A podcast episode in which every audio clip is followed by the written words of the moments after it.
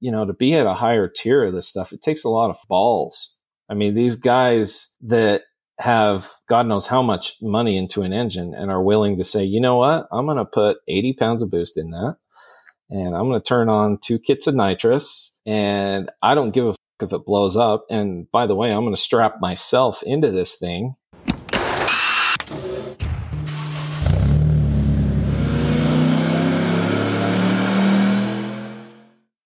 Welcome to the HPA Tuned In podcast. I'm Andre, your host, and in this episode, we're interviewing Cody Phillips from Cody Phillips Racing. Now, Cody is a very well known fixture in the drag racing scene, particularly with his 2JZ powered JZA 80 Supra. This is one of the fastest IRS or independent rear suspension Supras in the world, running as quick as 681 at well over 200 mile an hour.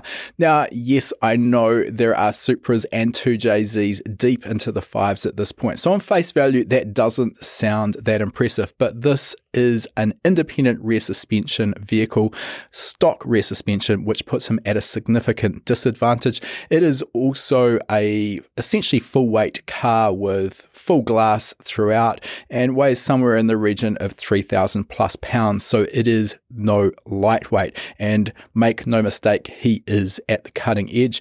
Cody is also well known for his professional motorsport wiring harnesses, which is part of his Cody Phillips racing business. We've interviewed him before on our YouTube channel more about the wiring. Today, we dive really deep into his Supra and learn some of the inside secrets that you just won't hear about. I'm talking here about head gasket sealing, I'm talking about turbo boost control strategies, launch control strategies, billet blocks versus cast blocks. The journey that he is still going down with the development of a brand new billet cylinder head for the 2JZ, CO2 boost control, the list goes on. So, for anyone with an interest in drag racing, this interview is gold. Before we get into that interview, though, for those who maybe haven't heard of High Performance Academy before or who are new to this podcast, HPA is an online training school. We specialize in teaching people how to tune EFI, how to build performance engines, construct wiring harnesses. We cover race driver education, race car setup and optimization, as well as data analysis techniques. Now, we cover a wide range of topics today in our chat with Cody, but really, we are talking predominantly around tuning aspects. So, relevant to our topic today, of course, are our tuning courses. This would start with our EFI Tuning Fundamentals course, and also for those who want to learn the practical elements of that, our practical standalone tuning course is a great addition.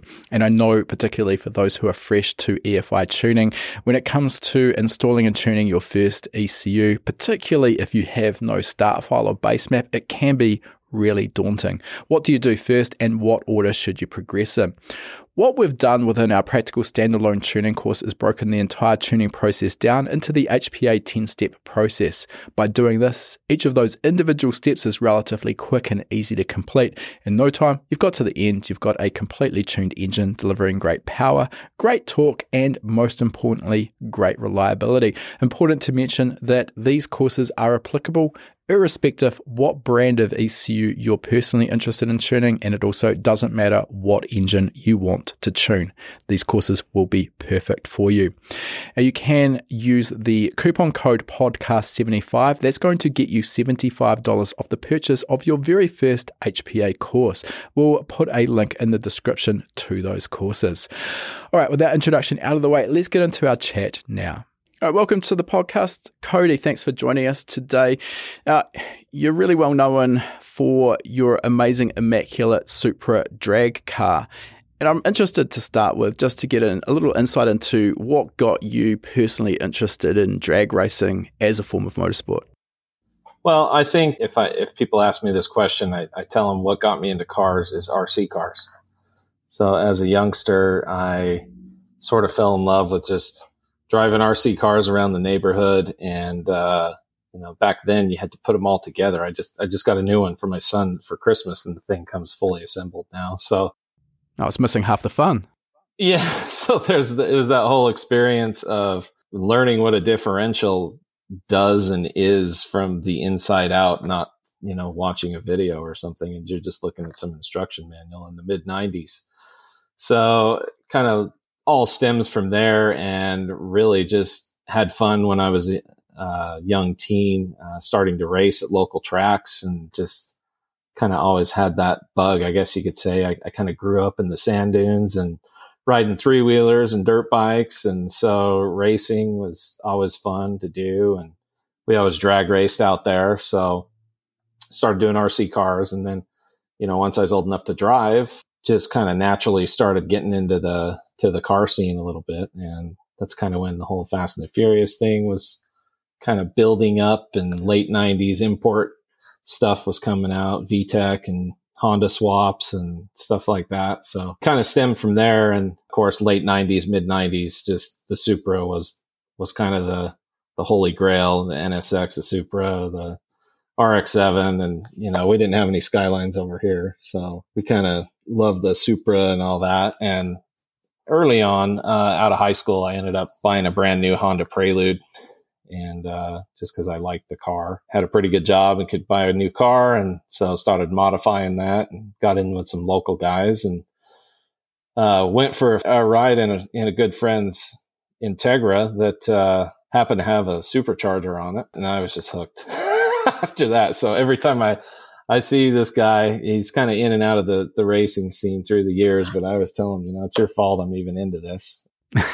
So, you know, we kind of got into the street racing scene and then we had a local track here so we could go down and, and run at the track and of course not get chased by the cops and all that stuff. So we started going to the track and learning, you know, what a 60 foot was, how to stage a car, do a burnout, all that stuff. And, uh, the, the prelude was a, a two year project that I kind of messed around with. I think it made 300 wheel. I put a supercharger on it and did some other stuff and decided I wanted to, get a little deeper into the drag racing. So I bought a, a shell of an Integra and was going to build a drag Integra. And that, that was kind of the beginning of the standalone engine management time, you know, 2001 ish, I guess. And guys were going maybe like 12 O's here. It was really nothing spectacular, but you know, most of the muscle car guys weren't going much faster then. So suffice to say, things came along pretty quickly yeah, over that period yeah. of time. It, so it, it, it, kind of morphed from that. And, you know, I had this big plan to build a Dragon Integra, but in the back of my mind, I, I just really wanted a Supra. Uh, one of my best friends growing up, his dad had a Supra. And if we cleaned the garage and mowed the grass and, you know, did everything right, he'd let us take it out on the weekends. And so we just get to cruise. It wasn't even turbo, it was NA. so I'd just get to ride in that thing. And, and so, you know, going full circle, I just, I, I, really just wanted a Supra in the beginning and in the end. And so I kind of scrapped that Integra project and, uh, just said, I got to find a Supra. And I found one clear across the country and flew out there and drove it home. And I bought it from the guy and I shook his hand and he says, what are you going to do with this thing? And I said, honestly, I'm probably going to make it one of the fastest ones in the world. And he just died laughing. And, you know, so yeah, hopes and dreams yeah, not that I ever made mine one of the fastest, but it's it's pretty well known, and you know, it was kind of a, a, a long plan. So that was the original Supra that you still to this day are drag racing. Yeah, I, have only owned. I tell everybody I've only owned one Supra. Wow. And I bought that car in 2002, and I still got it. All right. Let's talk about the skill sets that you've, you've sort of developed because you're obviously well known for your wiring and your, your tuning, both of which are, are tricky to, to learn. So, how, how did that come about? Was that through necessity, just wanting to tinker and modify what was your prelude and obviously later on the Supra? Or, yeah, give, give us some insight into that. Yeah, so I guess, you know, during the prelude days, it was uh, VTEC AFC is really what you could get. and, uh, Absolutely. Uh, you know, uh, Vortech FMU or whatever, you know, four to one fuel pressure regulator, try and get the injectors to stretch. So, uh, it really kind of started with that. So as we got into the Supra, the, the first sort of popular standalone that was out was the AEM. It looked so cool to just plug in and skip the stock ECU and get into the software. And so that, that really sparked my interest. And I was kind of done just up down arrows and you know dealing with VPC and these different things. I was just sick of the piggyback stuff on the other platforms. So I sort of just dove right in and I had no idea what I was doing, which is probably how 90% of the people start any of this stuff, whether it's tuning or wiring or even mechanical stuff. It's the same process. I, I didn't know much, but I was eager and I would just study the software and try and learn things. And, and where I live, there's not a huge motorsport presence. So it's, it's a little better now, but back then that there wasn't anybody that could do that sort of tuning. There was no remote tuning back then. The industry is very different now for sure than, than what it was back at that time, which you were basically learning in, in the same sort of time frame when, when I came up and started tuning as well. So I, I feel your pain. I know exactly what you went through. Yeah, and looking back on that, I mean, you didn't really realize it at the time, but you're kind of pioneering all this stuff in this industry. Uh, 100%. You know, uh, guys like you were doing what I was doing, clear across the world, and you know now we know each other just through the the trade and and the sport. But I sort of just got into it by doing it, and that that's exactly how I got into racing and, and mechanical stuff and and wiring as well. It just kind of became a necessity if I wanted to use this product and and uh, get the most out of it. Then I kind of had to figure it out. And I had some people that kind of started me up, you know, kind of teaching me the ropes of how tuning worked and that sort of thing. But we'd already, you know, when I first bought that ECU, nobody in the state had a, a wideband lambda sensor. I mean, it just, we were like reading plugs when we were racing. It's a scary way of, of tuning, but I mean, there's a lot of people have been doing it for a lot longer than we have with nothing more than reading plugs. So, you know, eh, you could argue it is vi- still a viable technology. What I would say is because this argument does come up quite regularly, or maybe not argument, question comes up about reading spark plugs. And I'll say, yes, 100% you can read plugs. And when I'm tuning something high power on the dyno, I quite often will do a plug cut and, and have a look at the plugs because, yes, of course, there's there's a lot of information you can tell. What, what I normally see, though, is people pulling out plugs that have been in the engine for the last 40,000 thousand miles. You know, it's been idling for God knows how long, and the plugs come out black with soot. You know, you're not learning anything from those plugs. There is a technique used if you want to do a plug read. The other aspect, which I think is equally important to understand, is when you're dealing with a carburetor and tuning by looking at plugs or you know, constant flow mechanical injection system, you don't have the granular ability to change the fueling at every site like you do with modern EFI. So generally, if you're kind of in a ballpark, and I am simplifying this, if you're kind of in a ballpark and the plugs read okay, you're probably good to go. But I mean, as you and I both know, you could have a perfect air fuel ratio at seven and a half thousand RPM and 40 pound of boost, and you could be lean or rich at, you know, 500 RPM beyond that. And, you know, that's the difficulty with, with plug reading. So I, I digress a little bit, a little bit off track, but I just wanted to to sort of jam that in there. Yeah, and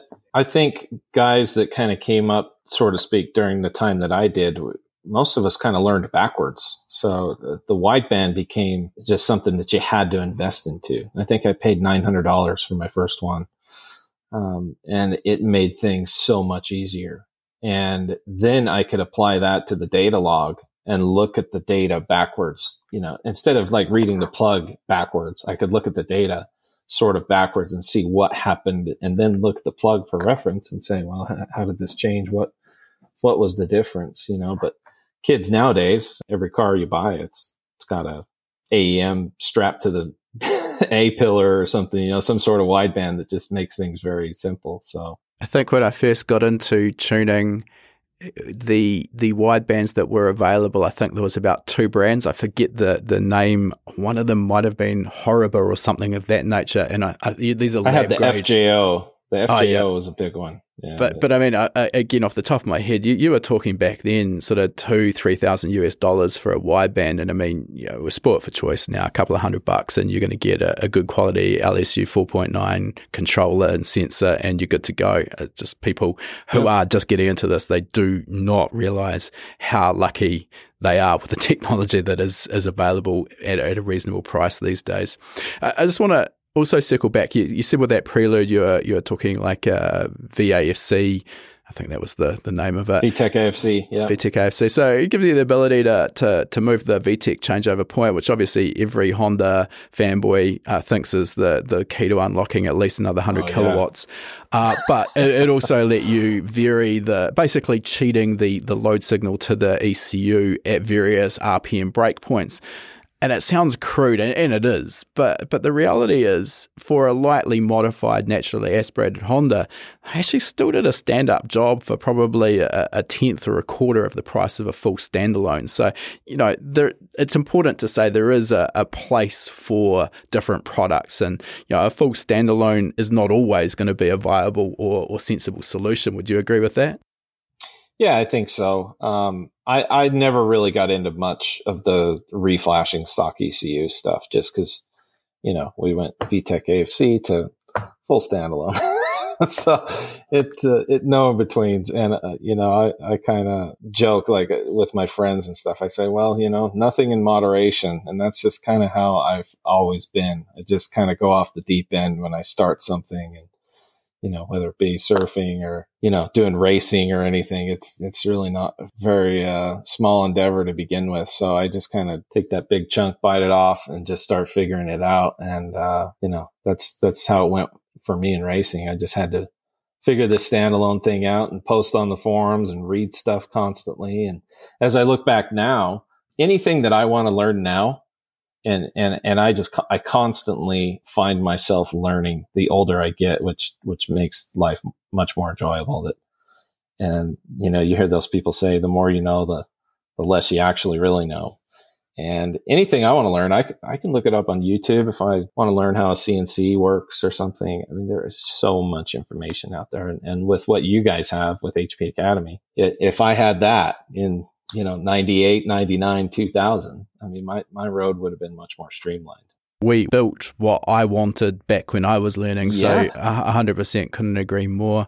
On that note as well, I think that there's a there's a level of people I see getting into the, the tuning, or, or, for that matter, the wiring or the engine building industry at a hobbyist enthusiast level these days. And there's a sort of certain element of you know you you you tune one car or or do whatever it is, and, and you know a lot of people kind of it goes smoothly, so they think they're an expert. And I think there's a, a level of the uh, the Dunning Kruger effect in there that initially you, you, sort of think that you've you've mastered it and become an expert and as you've just mentioned there the longer you're in the field the more you realize you've still got to learn whereas those who are, are just early in it they, they literally don't even know what they don't know so i think it's really important uh, in in any endeavor to have an open mind and, and, realize that no matter how smart you are, no matter how how well you've done, that there is literally just always more that you can learn. For me, that's why I'm still passionate about this industry, though, because you know there is there's always something new out there. The technology is shifting, and and that means that I, I never know everything. It's it's great. Yeah, and a lot of times people ask me, "Well, why do you drag race? You're in the car for six seconds and that's not a lot of time and you spend all this money and weeks and months preparing and i tell everybody i, I drag race because it's fucking hard like, it is. Everybody, everybody thinks it looks so easy. And you know sometimes you make a pass and the thing is on rails and it just goes down through there and everything was great. But getting that tire on the edge and getting it to work it's never all the power right now from the hit all the way down.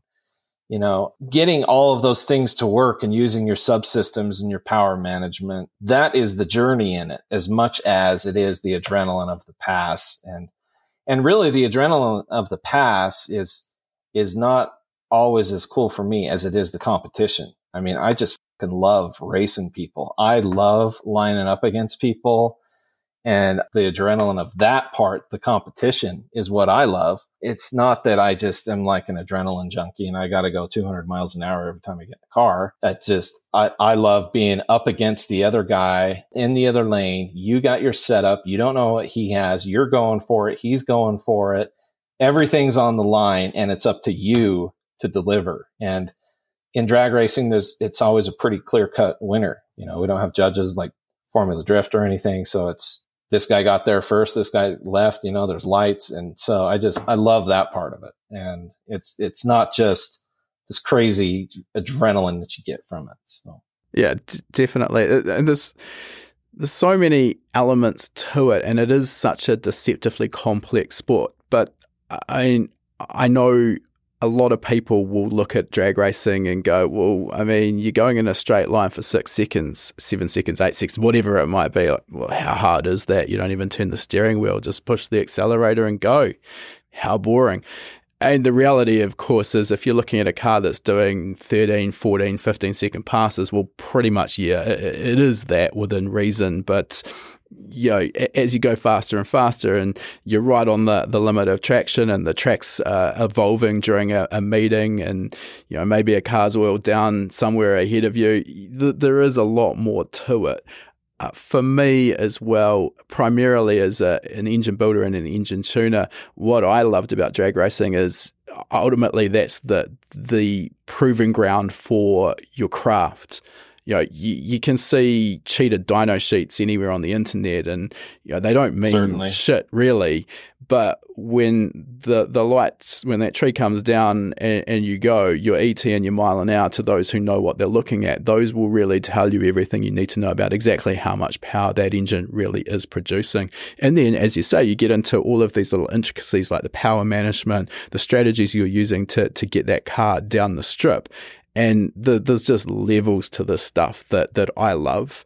I mean, it's a very different sport to, a very different discipline to road racing, and in the old story is you pay more and more money to spend less and less time in the, the driver's seat right. of drag racing, which on face value makes no sense. But yeah, I, I do, it's been a while since I've I've uh, gone down the strip, but I do still remember my old Evo pulling fourth gear, where you sort of had a, a second or so to relax before you hit the chute, and you know You're that feeling like on a good pass on. is like, yeah, yeah, yeah, this is this is something very few people will experience and that's the thing is everybody thinks, well, you're going straight. It's easy. You let off a button, but you only, like I said, you only do that when the car is just dialed. But yeah, you you get your personal best, and you know what the car is going to do. But the other part that not a lot of people talk about is, you know, to be at a higher tier of this stuff, it takes a lot of balls. I mean, these guys that have God knows how much money into an engine and are willing to say, you know what, I'm going to put 80 pounds of boost in that and I'm going to turn on two kits of nitrous and I don't give a fuck if it blows up. And by the way, I'm going to strap myself into this thing and keep your eyes closed and hope. Yeah. And, you know, people don't understand like it's, it's a rush and it's all those things, but it takes a lot of guts to get in those cars and drive them hard and put the tune up in it.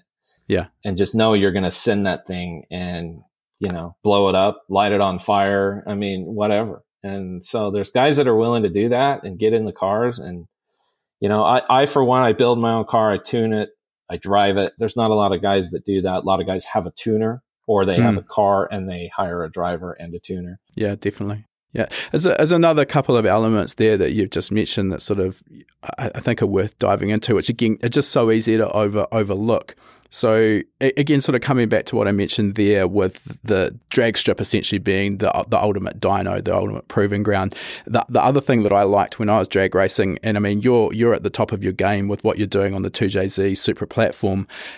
You've got the ability then to see how good you are on a world stage a drag strip is 400 meters long in New Zealand, it's 400 meters long in Australia, the US, everywhere in the world. So literally we're in this in this situation where you know, people people are trading PBs, world records, and, and, straight away you see how good you really are. So I really love that about the 4G63 uh, platform. Yeah. I bowed out when I was at the top, so uh, that's moved a long way. But um, yeah, I'll take that as a win. Michael Jordan style. Yeah, yeah. you stepped out of it at the right time. Yeah, exactly. Your, your wallet appreciates you. And and the other thing I'll just mention as well, you talked about you know these people being prepared to blow up engines. And, and, we quite often get asked with people getting into tuning, like, oh, how many engines do you have to blow up before you learn how to tune? And my answer is always the same. If you understand the principles, you're doing your job properly, you should not be blowing up any engines. I firmly believe that you don't need to blow up engines to, to learn. However, there's levels to this as well. I mean, we're talking a street car with 100 horsepower more than stock. There is absolutely no reason in the world that a tuner should be breaking that engine.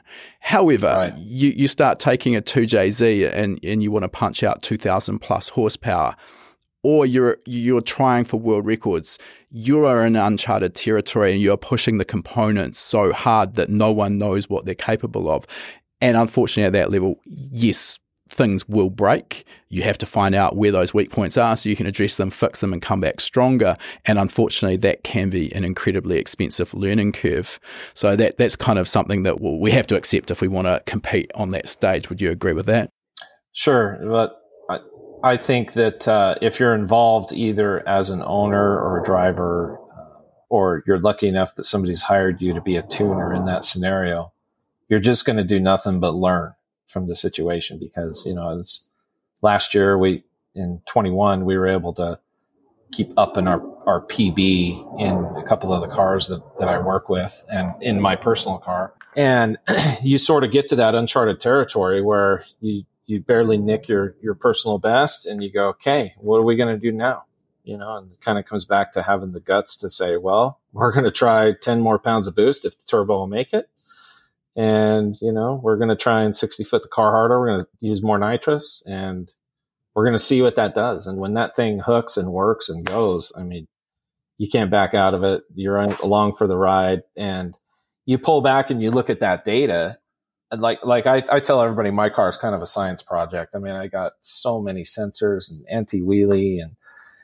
you know GPS stuff has been in and out of there, and so turbo speed versus temps, and you start diving into all these different data points, and and really, it's just it's really cool for me because I get to just learn that. You know, hmm. you you see other guys that get hired on various projects like like Shane T and stuff, and and he's been further down that road because he's been fortunate to enough to be hired by these people and and do these wazoo projects you know whether it's on the salt or or drag racing and so he you know you get exposed to to different projects and things and you see different data and you try different things and you just learn stuff all the time so I would say that there's a benefit in my mind as well of doing this on your own stuff versus doing it on a customer's car as well. I, I personally think you know, the, yeah. I think there's a, a, a sort of a duty of care when you're dealing with with a customer's car within reason. I mean, obviously, if, if, they're shooting for world records, well, everything I just mentioned sort of goes without saying. It is what it is. You're, you're sure. on the limits. But I mean, I personally was always quite happy to push my own equipment a little bit harder than what I'd do for for a customer, uh, because at the end of the day, I, I didn't want unhappy customers but you start to just be able to have the answers in the future. So so to speak if if somebody comes to you and they say well you know how how much can you turn a 2jz up before the head gasket's a problem? You can say well i don't know. Stock head gasket maybe 50 pounds maybe 45 pounds depends on the turbo. Are you using nitrous? Are you not using nitrous? But also that starts to carry over into other platforms you know? So mm. i mean I, I you know the the stuff that I do tuning wise for the side by sides and that I've been able to pass some of this knowledge, just cross it over into that platform because we start to push those things harder and harder. And then, you know, as far as a head gasket solution or a sleeve solution, you know, I've, I've already been exposed to it on the tuning side of things and you get nitty gritty and granular with the, with the data and, and the engine building and it just starts going down all these other paths and things and, and sensors and gathering data to be able to make decisions. And so it, it helps your clients down the road. So you're constantly learning and just the applying of that to other projects is, is super critical. There's a lot of tuners and stuff out there that don't drive. They don't have their own cars. And so they're always testing it on other people's stuff and like you said, if you're going for world records, that's all off the table. But if they're learning on somebody else's equipment, then you know that can have its own set of circumstances. So yeah, absolutely. Uh, let's dive a little bit deeper into the Supra since since we're a fair way down the rabbit hole already. So last time we caught up was at Texas 2K back in 2019 from my memory. 19, yeah, I, I, think, yeah. And and I think at the time you were running a, a cast iron block 2JZ because we, we discussed that at, at, some length. And I understand you've now moved to both a billet block and a billet head. Uh, this is always a bit of a controversial subject because I know there's a lot, pe- lot of people out there in the belief, rightly or wrongly, that you, you, you replace the cast iron block with a billet aftermarket block and it's no longer a 2JZ. I'm not really interested in, in sort of arguing for or against that, but you know, at a point where you want to make more power and, and the Thatcher componentry starts becoming a limit, uh, you've got to start looking at options. Is is that where you were? Were you, were you sort of at or about the limit of the of the cast block when you decided to make the change? Yeah, for sure. I think we had that conversation during our interview there at, at 2K, and you know, I pretty much said billet blocks our next move. And shortly after we we made that move, because as you start to look at data, you start to see coolant pressure rise, and that can just be catastrophic in a drag car. And when you say coolant pressure rise, generally you're, monitoring that coolant pressure, and, and that's really a direct indication if that pressure climbs that you've breached or failed the head gasket. Correct? You're getting combustion pressure into the water. Jacket. Correct, jacket. and and it and then if you breach or fail the radiator in the car, then you're failing the traction of the car and potentially crashing it at a high rate of speed. And so the the safety concern alone is is a good move on a billet block just from that perspective. Uh, certainly there are guys that have gone faster on a cast block than I did. Um, I had seen it done. I knew it could be done. Different head gasket solutions, but nothing that was really uh, long term great choices. And so you just get to that point where you got to make that investment and make a move to a billet block and head gasket sealing starts to go away Let's just talk about that element because that's sort of always the fuse that, in my mind, that limits how much power we can produce out of these high boost, small displacement import engines. You know, at some point, the cylinder pressure becomes so high that just keeping it within the cylinder becomes a, a, a real problem. So it sounds like the rest of the block integrity, the bottom end, etc., wasn't really a problem, and and head gasket integrity was what drove finally that that choice to go billet. For sure. I mean, okay. as as we progressed through the years, we used to run no, no fill in the coolant system as far as cement or hardening. Uh, we used to run a stock style head ga- or head stud, um, and you know my engine program sort of started earlier off with the half inch head stud. And most people don't run that now because the materials are better uh, to run a stock head head stud sizing. Uh, then you know we had problems with the with the stock main caps, so we created billet main caps, and then you know, steel rods going to aluminum rods and clearancing the block and everything for that. So uh, it, it just kind of progresses up to where you can start to make more power and these other components can take it. And then really the issue is just keeping that head gasket sealed and keeping the water pressure down. And so can you give us an indication of what sort of uh, power level slash boost pressure you were at kind of at the the point where you you moved from cast so at Texas 2K, I, I'd moved my personal best from, gosh, I don't know, maybe a high seven or mid seven at that time. And I think I went 727 or 721 a few times at Texas 2K. And between rounds, we had a rainstorm, and I looked at the data, and the, the coolant pressure was starting to go to about 60 psi or so. Which, to give you a, a data comparison now, my coolant pressure in my current engine is about 9 psi. So you'd see the boost come up to 60, 62 pounds of boost or so, and the coolant pressure would just rise right up, and then it'd be the end of the pass, and you could shut it down. And luckily, didn't have any major problems. Um, but you know, I've I've lifted a head on the dyno one time. I've seen the coolant pressure go to 80, 80 pounds, and it stretches the radiator.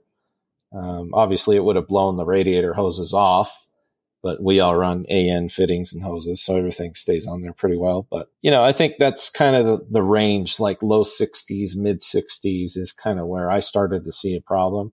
And I didn't run any sort of fire rings or hoops or anything on that engine. It was a OEM gasket with a half inch head stud. Like I said, it was kind of an older combination. Um, as you mentioned, there's obviously different solutions that you could have gone down that that might have got you a little bit further. So you're definitely not saying that that's the limit of the cast block. Just to be really clear. For sure. I mean, Ekanoo went fives on the cast block. You know, so it's uh, you can make it work and do things. Uh, but for me, I had been watching that data historically and I knew what, what was there. And, and as I turned the boost up, I'd check these different channels and, and I'd see it. And I knew the recipe that was forming. And, and plus, hell, I just wanted to run more boost and everything else. So I just said, let's, let's make the move and, and go for it and get a different head gasket solution at the same, same time. So. Yeah, why not? Okay, so moving to that billet block, and I understand you've you've actually gone to a billet cylinder head as well. Was was that move made at the same time, or were these two separate upgrades? Two separate moves. So we went uh, 687 and 681 at Hail Mary Derby 2021. And we were sort of going for it after that 81 pass because the record was an 80 for Jack Kudo for the Supra IRS world. Yeah, sorry, uh, we should have probably also mentioned because people are probably listening thinking, well, Supras have gone much faster than this, but this is the IRS independent rear suspension. So which puts you at, at, a significant disadvantage compared to to uh, going to a proper four link. Sure, that and the weight that we run the cars at, they, they still got full glass and steel doors, and you know, not a bunch of weight reduction and things. So my car is thirty two hundred and fifty pounds, and I race it at. That's the class it fits in for World Cup finals, and so I kind of leave it in that trim throughout the year, and that's about where Jack's car was too. Um, he was fortunate enough to go 680 at Texas 2K 2020 uh, before the event got shut down, and he he sort of reset the the world record at that time for the Supras IRS. Um, and I had gone 687 um, at the Hail Mary Derby in May of 21, and thought, well, I saw the Lambda was way off because I, I started to use uh, a little bit more of the the, one of the nitrous kits. And so I, I, knew I had to lean that out a little bit. And I knew there was a little bit more there. And so I ran it again and it went 681.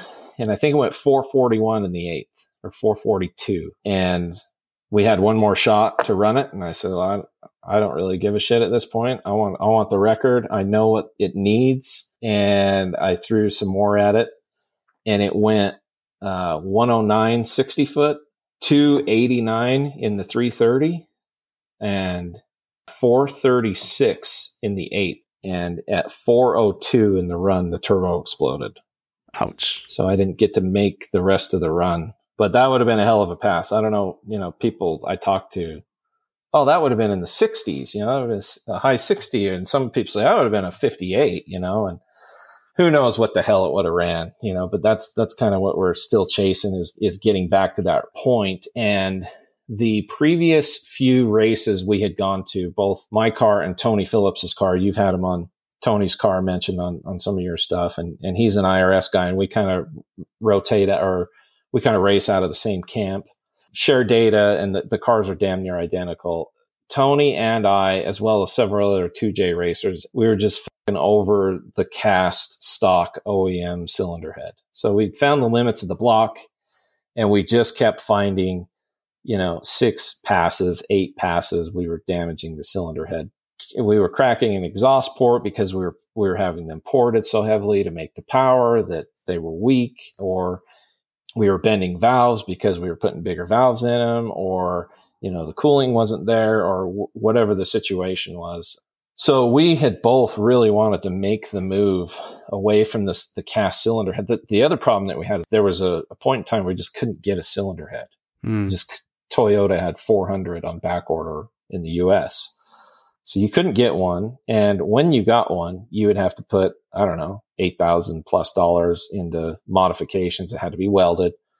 Uh, the water jackets to run a dry deck. We'd have to cut the O-ring grooves for the head gasket style we'd run. Uh, we'd have to clearance it for high lift cams. We'd have to clearance it for the head studs. And then, of course, all the porting, which has to be shipped out to a couple of different places. Then we change all the valve seats. Then we do the valve work. And, you know, it's just a painstaking process. And we'd run those things six or eight times or 10 times or sometimes 15 and break the whole damn thing or, or, you know, it'd be so warped and tacoed out. We'd lift the center of it and not the, the ends and just turn the thing into basically a piece of shit and start over again. So both Tony and I were pretty, pretty over that, and we wanted to make a move to to get into the billet head thing, and so we were kind of the first couple guys to get one. We were we knew what we were kind of the path we were going down. I think when we were talking earlier, you said anybody who's tried this billet stuff, you know, it's it's not all roses in the beginning. Yeah, and I think everyone, you know, on the outside of this, you know, sees, oh well, billet, that's the answer. And I mean, ultimately, yes, it, it may be the answer, but just like anything, you know, at this level, there's a learning curve that comes along with this. It doesn't come easily necessarily. And, I, have spoken to several competitors across different forms of motorsport that have gone to billet engine components and yeah, they've they've basically spent a, a huge amount of time and, and, not an insignificant amount of money getting up to speed with what what those blocks or parts need in order to to work and be reliable. Yeah, And the cool thing about billet is you can make it anything you want it to be size wise, port wise, thickness wise, strength wise. I mean, for the most part, if, if you can dream it, you can make it. Actually, on that note, as you say, you've got that ultimate flexibility. And I, I haven't dealt too much with the 2JZ at the sort of level you're talking. Um, and without trying to get 2JZ fanboys offside with me, from what I understand, you know, given some other better flowing cylinder heads, the 2JZ port shape and sizes may be actually not that favorable for what you're trying to do with it. So, uh, first of all, is that correct? And secondly, if so, are you able to completely fix that with the billet head? Yeah, so I think 2JZ guys were were blessed with just a brilliant block and the cylinder head is just kind of shit, especially coming coming from the Honda world. Uh, you know, you know, VTEC, and you look at like K series Honda head. I mean, it's pretty hard to go past like, a K twenty head. Yeah, it's just beautiful. So if we could if we could put that on the top of a two J, we'd we'd have a hell on. of an engine. But uh, yeah, the the ports are not great. Um, everything about it just is not great from the factory. So kind of starting from ground zero. We, we could have said, let's make a head the right way. And we're talking K series. Let's make it into a K series and let's reshape the ports and let's change where the, the mounting holes are for the intake manifold so that all the ports are straight. Let's change the valve angle. Let's do this and that. And really what the conversation turned to is what we have in stock head works well enough. It's just not strong mm. for what we're starting to do to it because a lot of people say, well, well, Cody, there's there's a million guys with two J's that have gone way faster than you, and yeah, I believe that, and obviously it's out there. But as I talk to some of the other two J guys, you know, and I talk to them through their data and what they're doing, they really like for Titan, for example, that they really don't run that car that hard. Uh, that you know they run an 88 millimeter turbo because of their class. They don't use nitrous, and generally they run it. I don't know, 70 pounds of boost or so, and you know, when we were going 680, I had 80 pounds in the car and two kits of nitrous, you know, just because the car is heavy, it's IRS, it just doesn't work well enough until you start beating the shit out of it. And so you got to fix your deficits with power, basically. Yeah. So we're running the car harder than people think to sure. get that ET.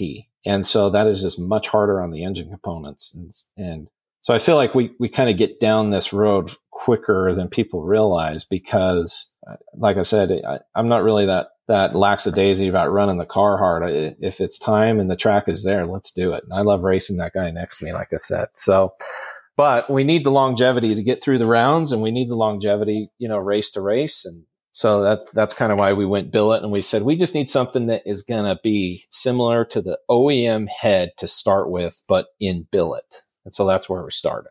I mean, I guess the other element that that is worth considering there when you're weighing up your options. I mean, yes, obviously you could do anything you want, starting with a clean sheet of paper, but that 2JZ aftermarket is is really well developed. You've got quality aftermarket inlet manifolds from a range of manufacturers that are designed to bolt onto an OE 2JZ head. So you'd have to start from scratch on that front. Likewise, the exhaust manifolds, likewise the valve train, the cams, it goes on and on and on. So yes, valve covers, cam yeah, seals. I mean, it just comes down to so many things. That- and, and yes, you could address every single one of those things that we've just mentioned, but at, at, what expense in terms of both time and money. So, yeah, I mean, I, I, think it's a sensible solution. If if you've got something that that's that's workable and you just want it stronger, well, ha- have at it. Yeah, let, let's just redevelop basically the the OE geometry.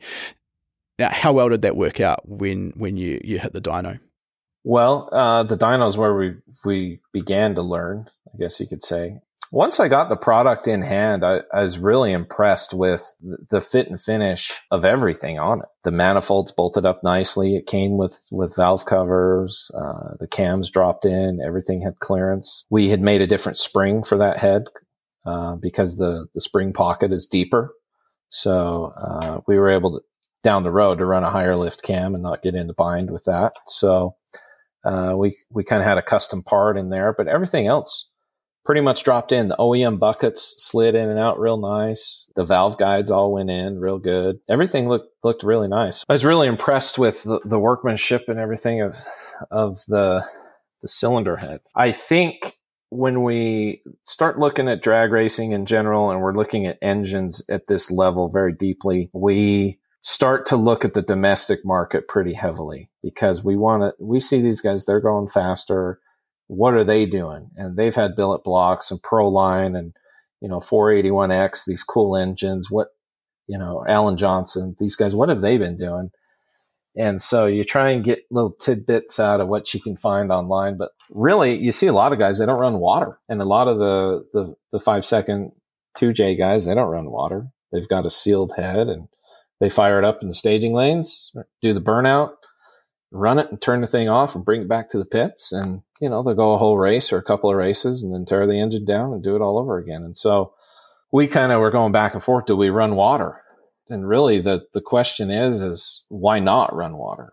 You know, what's, what's the real downside? We're, we're not quite the chassis pro mod type of Supra, more or less. And if we want to fire it up and run it a few times, you know, not have to cool it down for three hours, so to speak. It'd be nice to have the water in there and have a radiator and water pump and all that stuff. So uh, the head was designed with water. And the first time we put it on the dyno, I put it on a Mainline uh, shortly before an event and wanted to just work it through the paces and, you know, ran at 20 pounds of boost, 30 pounds of boost, 40 pounds of boost and just looked at things and everything just lined up really, really well but I, I kept looking at plugs and pulling things out and uh, really noticing just the surface temperature of the aluminum was quite different than the cast. When I changed plugs, I mean, the valve covers were just hot, hotter than usual, but coolant temps, 100, 170 Celsius, 100, or sorry, Fahrenheit. I hope not.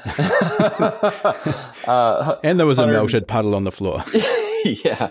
Uh, 150 Fahrenheit, you know, no problem uh, whatever I commanded the coolant fan to turn on and off at, it kind of held that temperature. So I thought, well, hell, the thing's running cool on the sensor. Maybe I'm just paranoid. And I ran it, made 1300 or so. And I said, okay, let's give it some shit and made 1600, 1800. And, uh, when I ran it at 1800, I turned it off. Well, actually, no, I, I had just checked the plugs, made 1800 and I said, okay, let's, before everything gets too hot or whatever, let's let's run it one more time and then we'll check everything. And I went to fire the car up and it didn't sound right. Just didn't sound like it wanted to start right. Like the compression was down. I thought, shit, the compression's down in this thing. That's weird. You know, maybe we heard a valve. Maybe we did this or that. And so naturally pulled the plugs out of it. All the plugs look good. Don't really know what's going on there. I thought, well, we've had this, we've had problems like this in the past. Sometimes we run the cars really hard at the racetrack and they don't really want to start up again because the exhaust valves tend to bend. Hmm. Uh, and we sort of kind of worked that problem out. Uh, I wouldn't say we're 100% there, but I thought, well, maybe the valves are slightly bent. So I decided to fire the car back up and it took a little bit of throttle and a little bit of running the starter and working it. And we get it to fire up and I just sit there and let it idle. I check temps, EGTs, all six cylinders are burning good. I think, well, maybe the valves are just a little tweaked. I don't know. Let's run it again run it again. Thing makes over 2000 wheel and I turn it off and try to start it back up and it has trouble starting. So, uh, so this is now a 2JZ rotary. yeah.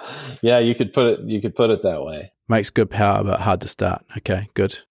Yeah, so we thought, well, I said I'm going to take the car home. I've got a, you know, 10 days or so before my race. Look at everything, maybe take the head off and you know, I figured we put it through the paces. We made 2000, nothing split in half. All the bearings, you know, looked good. Everything, you know, there wasn't shavings of metal everywhere. So we're, we're off to a decent start.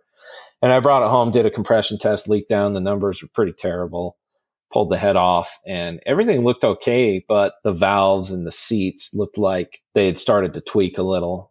And so in a mad dash, you know, five days before the biggest race of the year, we just decided we'll go to the race, we'll fix the cylinder head. We didn't have another head at all because we couldn't get the damn things that whole year. We had troubles getting them and and we kind of made this decision to work work the problem, work the development of this billet head and kind of like I said knew what we were biting off more than we ch- we could chew, but we knew what we were up against and so put new some new valves in it um, touched up the seats and put the car back together and everything worked just fine. Then we started to make passes with it.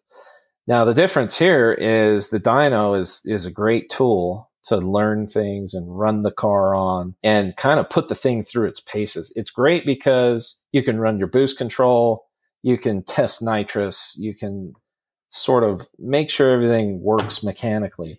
When you put the thing on the track, it's it's still a different a different animal. And in hindsight, looking back on data, there were some points there that, that I sort of missed that, that would have helped us at the, at the track when we started having problems because the first time we made a pass, we couldn't make it past the eighth mile without the car severely misfiring. The thing would just go flat. We run M and W CDIs, and most of the cars I do, you, it seems like most guys run a, a CDI or an IGN 1A combination coil. And I've just the car's never misfired, no matter how rich I ran it or or anything. My car and Tony's was doing the same thing, and really we pull him back to the pits and well, you need to run the car richer. We're talking to the guy who makes the head you need to run it richer. Let's look at your data. We're all putting our heads together. We're all trying to to to come together. Uh, Tony Palo walks over my pits and he's talking to me about it. And he says, "Well, maybe these domestic guys they're they're not so crazy after all because you talk to these guys and they run a target lambda of like 0.42.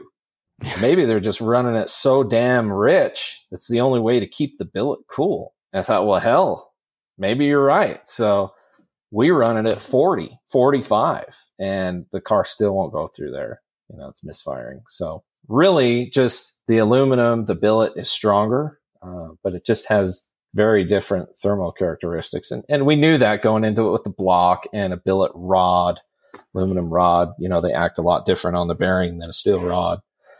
And really what, what we found was this valve train situation is tricky because a lot of guys that run billet heads they they run them without water you know in the in the v8 domestic world. And guys run quarter mile guys run eighth mile. So it's not really an issue of are you getting the water temp cool enough around the combustion chamber? Is it more or less is the billet material getting so hot that it starts to get other valve train items out of clearance. So really what we found was the head was growing so much that it would just squeeze down on the exhaust guides. Okay. And actually slow down the exhaust valve. And upon inspection, turn the head off. I had that head off the car probably four times at World Cup finals alone. Make a pass, tear the head off, make a pass, tear the head off. I mean, it was a terrible experience from that perspective, but you could actually see the bronze guide marrying into the alloy on the, the valve. So is this ultimately a, a, a clearance issue? Is that, is that the resolution to it, or does it go a bit deeper than that? Well, it's definitely you got to run it different because we have gotten it to the point now where we can make full quarter mile passes.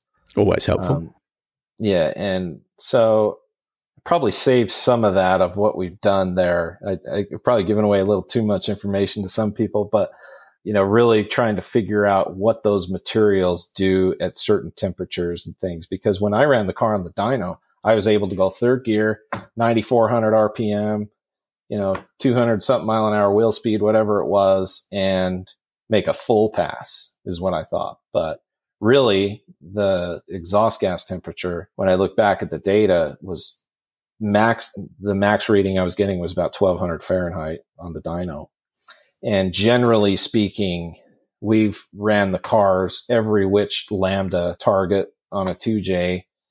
And generally speaking, they're 1300 to 1350 at the stripe. It's kind of no matter how rich we run it, what timing, whatever, that's kind of where the thing just runs. And you talk to some of these other tuners in the domestic world and they're saying, you can't go over 1200 degrees. You're going to melt the piston and shit. We've ran them 1400 plus and never melted anything. So it's, I've heard I'm just exactly saying, I'm just same. speaking for my, yeah, my car, my data, my sensors, you know, don't take this for what it's worth. But on the dyno, it, it only went 1200. I was able to make a full pull.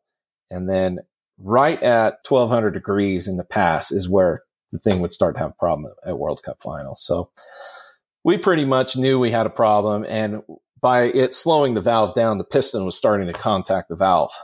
Ah, never good. And we've got a great valve partner with Greg at GSC. Makes all these guys that run two Js.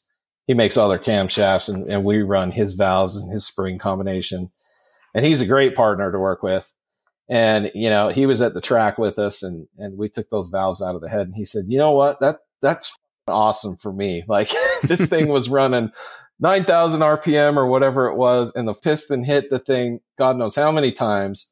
And the valve is like barely even tweaked. Like it's not broke off or anything and there's a, there's a little mark on the piston. So who knows how hard it was hitting it? But you know, he said, "Quit running that thing." And I said, "Yeah, I don't I don't want to break the block or blow a hole in the cylinder head or anything." So we we kind of abandoned the race at that point, and you know, are kind of out there in undiscovered territory, no man's land with this combination, and and still working through the problems. So th- this is still ongoing. Still an ongoing thing. Okay. Um, Tony's car has has shown some pretty good promise. He's able to take a new personal best mile an hour in his car. He's gone 215 wow. in that combination. ET was 690 or so on that pass. But really, I think kind of the old adage of to go forward, you got to take some steps back. That this is just, uh, you know, I'm definitely living that. And through the frustration, you know, I sort of know I, I could put a stock head back on the car. I know what it would do. I know its limitations in my combination and, and what would happen. And I may still do that, but we still want to develop the, the billet head stuff because ultimately it's, it's going to be the right choice down the road and the right combination. And, you know, we're sort of frontiering that for all the 2J guys and, Oh, I'm sure they'll thank you in the end. yeah. yeah, I bet they'll thank me. let's let's just come back to a few of the topics that, that you've talked about as we've gone through that, and, and I can only imagine it, it has probably been immensely frustrating going from a package that you had pretty well dialed, d- despite the the obvious limitations with that factory head.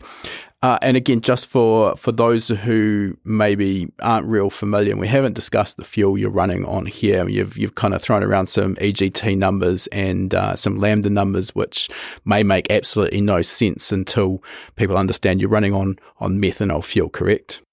Correct. Yeah, we generally just run the M1 fuel to be specific. So so, a couple of things about methanol fuel, which is pretty much the fuel of choice at the, the top levels of drag racing, where it's legal, is is that it has uh, the ability to to basically, well, it's got great cooling properties, latent heat of evaporation. It absorbs a, a, lot of heat out of the the inlet charge air and the combustion chamber and everything else as it goes through that phase change from liquid to vapor. So, that's one aspect, which is one of the reasons why we can get away with, uh, in some instances, no cooling system at all. The other element with this is that due to the stoichiofuel fuel ratio of methanol being 6.4 to 1 versus 14.7 for pump gas, we're running a, a hell of a lot more fuel into the combustion chamber to match with the air. So the air fuel ratios, the lambda targets that you're talking about are incredibly rich compared to you'd never run gasoline at that sort of target. You'd, you'd just be rich misfiring. So I just wanted to get those out of the way. On the cooling front, uh, you, you, mentioned your decision to run coolant through the cylinder head. I did the same with my own Evo 4G63, although we had a solid filled block. And I, I did that weighing up the pros and cons and decided I, I, wanted the flexibility to be able to idle the car if someone wanted to hang me out to dry on the tree. You know, I didn't have to worry about overheating the engine while I waited for, for the competitor in the other lane to come into stage, that sort of thing. I just thought it gave me a lot more flexibility, particularly when it comes to the tuning as well. You know, I, I didn't really feel like doing a pull on the dyno and, and then waiting for an hour and a half for it to cool down enough to, to do another one you haven't mentioned whether you are also running coolant through through the block, or is it just the head? It's just the head on on my okay. combination. Cool. Yeah. All right. I wanted to clear that up. The, the, second element you've talked a couple of times now alluded to your use of nitrous, and I it's pretty common with uh, an automatic transmission, which we haven't talked about. You've got a three speed auto in the car. You, you, it can be very difficult to get these these turbos up and spooled on, on the on the trans brake, and it's pretty common to use a, a, shot of nitrous just to, to get that turbo to, to spool initially. After it sort of comes up in the boost, it becomes sort of self fulfilling, and you don't necessarily need the nitrous. I got the impression from what you're talking about, though, you're actually spraying down the track. Is that correct? Yeah. So as we talked about the 2JZ, uh, it's great bottom end. Cylinder head sucks. Uh, the other thing that sucks about it is the displacement. It's just a small engine. Uh, from the likes of, you compare with like the VR38, not only is it a, a, further developed engine, just the displacement of, of that being able to run two turbos through basically a, a six cylinder engine, what some of these guys do. The, the benefit of the nitrous is you have to use it with the automatic to because generally your torque converter is so tight that you have to use the nitrous to bring the torque curve down. And that's why I'm talking about the displacement is basically make that thing into a big block so it can spool that turbo.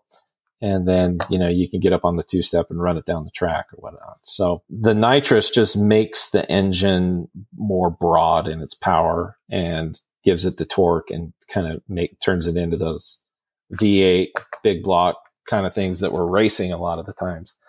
So uh, I'm kind of a nitrous fanboy, always have been. You know, uh, I, I put nitrous on everything just because I like to use it the right way. A lot of people break a lot of shit, burn a lot of shit on nitrous. You know, it it helps the car leave better, um, and then ultimately, if you want more power down track and you ran the turbo to the limit, that's kind of your next move is to to use the nitrous as well. And and really, I'm doing that on my own equipment, trying to learn like what is it going to do with 80 pounds of boost and 300 worth of nitrous in it? You know, and now I know. Now, just on that note, I've had a, a, a little experience with nitrous, uh, nothing, nothing like you have. I, I kind of started out probably because of the Fast and the Furious. I, I put right. a direct port grabbing the steering kit. wheel. yeah, that's it. Uh, I put a direct port nitrous kit on on my Evo drag car, and I, I think I, I, used it once or twice, and, and really the, the reason behind that was I, I, just always could make more power on the turbo alone than, than I could really put to the track. So it sort of became redundant. Exactly. Uh, you're obviously not in that scenario, but what, what I want to talk about, a lot of people sort of, and I think it comes from that Fast and the Furious, like, well, you know, I, have got a 300 horsepower kit of nitrous on, on demand here, so I'll push the button and I'm obviously going to get 300 horsepower my take on it is it's not quite as straightforward and cut and dried as that when you're dealing with a turbocharged engine. And there's two elements to the turbocharger. You've got that compressor wheel, which can flow a, a certain mass of air into the engine. And when we get beyond what the turbo compressor can supply, well, the only uh, a good a good way of getting additional oxygen into the cylinder and hence making more power is, of course, nitrous. We're chemically supercharging. We're just adding that oxygen straight into the combustion chamber. So on that front, happy days. That's all good. The, the part that I think a lot of people miss though is when you're combusting more fuel and air uh, by definition, that's creating more exhaust gas as well, which we still have to evacuate out. So, what I see, where I'm going with this, is what I've seen with admittedly much smaller turbo combinations than yours is you'll have the turbocharger essentially maxed. You can increase the boost, it makes no more power. And then you add a 200 shot of nitrous and you run it on the dyno, and instead of 200 horsepower, you might get 20 or 50 horsepower. And what you see is the exhaust manifold back pressure just skyrocket the EMAP because the turbo is just strangling on, on the hot side. Uh, does, does that sort of make sense? Do you agree with, with that sort of take on it? Or you just at the size of turbo you're dealing with, you're not choked on the turbine and that's why you can get away with it? Yeah, the second piece. Uh, uh certainly, if, if you use nitrous and you're already into an EMAP situation, you're probably just going to have reversion and create a bigger problem generally speaking, we're running a turbocharger that is sized way over what our engine should be. Uh, you know, as far as the matchup. And so we, we don't really get in the 2J with my combination. We don't really get into those EMAP numbers. There's some guys that I talk to that are, they're running 60 pounds of boost and 85 pounds of back pressure or EMAP. And, or if you're a diesel guy, they call that drive pressure. And we just never see that. So are you uh, the the magic number always used to be sort of a, a one to one ratio, and one by that one. I mean yeah. if you can keep the EMAP at or below inlet manifold pressure, that that's the sweet spot for a drag application. Yes, you give away some uh, boost response, which we don't really care about so much in a drag application. But is that sort of am, am I reading that right? You're you're there or thereabouts?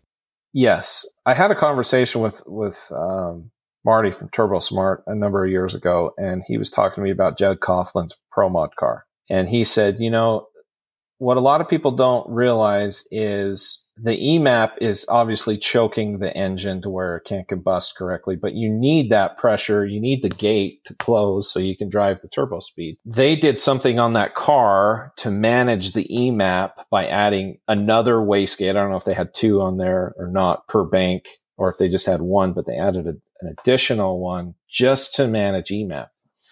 And that kind of stuck with me because I've early on uh, started to use the, the CO2 boost control that's been in M1 from the beginning, where a lot of people use standalone boost control systems for CO2 management or CO2 as the source instead of just using the turbo that's on the car. And one thing that I've that I found pretty cool with that is, is I have wastegate position sensors, and so I I have two 44 millimeter gates on my combination. A lot of guys run 60 mil gate, a single gate, and I run two 44s. And Tony's car runs a single 60. So we've been able to put CO2 on both cars and look at the data side by side. And one of the things that's always been in the back of my mind is what's the EMAP doing versus that wastegate position? Because if I cram all the CO2 to it, the EMAP will go up. Uh, the boost will generally go up, but who knows if the, the ET is going to go up? Generally, you'd say it goes down, but I've always had the tuning approach as to keeping the gates slightly cracked, even if I'm running the shit out of that thing with the nitrous and all that. And you can see that through the position data and I can close one. It seems like one gate has a little more uh, drive pressure against it. So the same amount of CO2 will, will almost close one and leave one like 10% open. So it's been really cool to look at that data. Um, and I've always looked really closely at turbo speed as well. And what I have found is by using the nitrous, I don't generally see much more turbo speed. I don't generally see a bunch more EMAP drive. And a lot of that can be just because of the, the sizing combination. A lot of that could also be because the gates are just slightly open. I assume as well, though, as you bring in that nitrous, naturally, all other things being equal, it should increase your EMAP. But if you're also not targeting an increase in turbo speed and hence boost pressure, if you're keeping that relatively consistent, I would assume that you are actually seeing those wastegates open further and hence the, the EMAP is sort of managed by bypassing more exhaust gas. Um, is, is that sort of about right? Yeah, you, it depends on how much you're really targeting for boost because I've got dozens and dozens and dozens of runs that I go back and I look at all of this data very closely at. Um, I will tell you when I turn the second kit on, that turns enough uh, drive pressure or EMAP to go over one to one at that point. And that's when I think the engine starts to get in a little more trouble or you're on borrowed time as far as, you know, potentially hurting something. I don't see it drive a ton of turbo speed out through the roof. Um, we did break a turbo at, at World Cup finals in, in 19 and we overspun that turbo. That was pretty much our fault. But I was trying to use both nitrous kits because I was racing Jack Kudo and all that shit was on the line and we were on the biggest stage in the world and it was the last race of the year. And, you know, I just love that shit. So I didn't give a damn. We were going for it. He was going for it and we had a hell of a race, but I broke a little bit around the, I don't know, thousand foot or something. But a lot of people just look at boost or just look at IMAP over EMAP. And I always look at that data, of course, but really starting to dive more and more into turbo speed and looking at it more consistently and versus wastegate position because you really don't know that you're using all the turbo until the gate's closed. And then, you know, is the turbine housing sized correctly to keep the EMAP in check versus how much air the air pump of the engine is pushing through the whole combination. So um, I've kind of broadened that scope, I guess, and looked at that. And I think it's been beneficial at, at managing the car um, and trying to be creative with power management and whatnot. Because one of the things that we struggled with on these cars is with the automatic and with the big turbo and the nitrous and everything, the tracks were getting so good that we could put 60 pounds of boost in it at the 60 foot mark or 70 pounds of boost, whatever the damn thing would make, we could pretty much try and get there. Uh, or it, the, the tire would pretty much take it is what I'm trying to say. The struggle that we had is we found a point where we, if we asked for a certain boost curve that the combination couldn't achieve it between the nitrous, the two step, everything. Um, if we wanted 70 pounds of boost by this point, we just, we just couldn't get it there. And so really that's where we needed ET was in that area of the track to get the car to get up off its ass quicker. Like it had more, like it had a shorter gear in it. We couldn't shorten the gear anymore because the thing on the other end is just out of gear.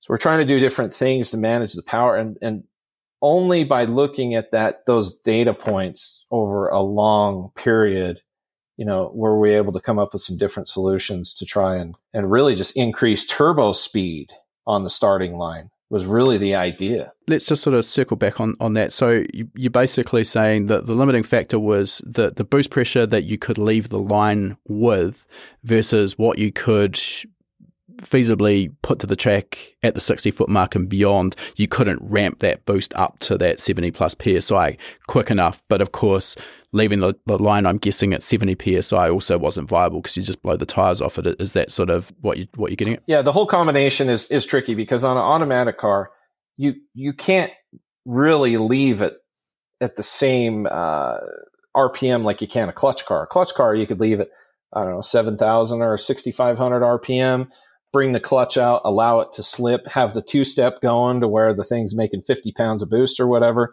And you're managing the power with the clutch. You bring it in and you've got all the power when you want it. And the boost curve is basically like this, nice and flat, just 90 degree looking. With the automatic car, the torque converter gets the charge pressure in it and you've got such a small engine. It's hard to run the thing up to, you know, 6,000 RPM to be able to get the turbo speed to get the boost pressure you want but then again, you can't leave the line with 40, 50 pounds of boost and just instantly hit the tire with the torque converter. It's just going to knock the tire off. So, you know, generally speaking, if you're between that 20 to 25 pounds of boost area to leave on and get the tire to work, and then you want to get after it like you do on a drag radial by just putting a ton of shit to it. You can hit it with the nitrous, but it doesn't really make the turbo just take off like you want with these giant turbos.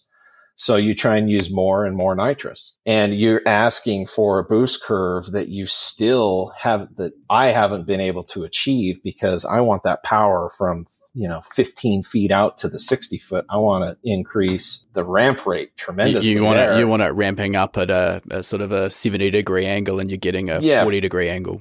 Put the shit to it right now. And, you know, everybody say, well, just use the nitrous. Okay, well, we've used not only one stage, but two stages of nitrous and not had a tremendous gain there because it's a small engine, it's a big turbo, and it just takes time for the systems to react. And the CO2's got to push the gates closed and you know, because you're you're leaving with the gates open, you're only applying so much CO2 because you're only trying to leave at like, you know, 20 pounds of boost versus 45 or whatever. So typically on a clutch car, they'd use a gate on the charge pipe, you know, or a drive by wire throttle. And nobody's really done that with an automatic um, that I know of, but we've sort of started to implement that as well.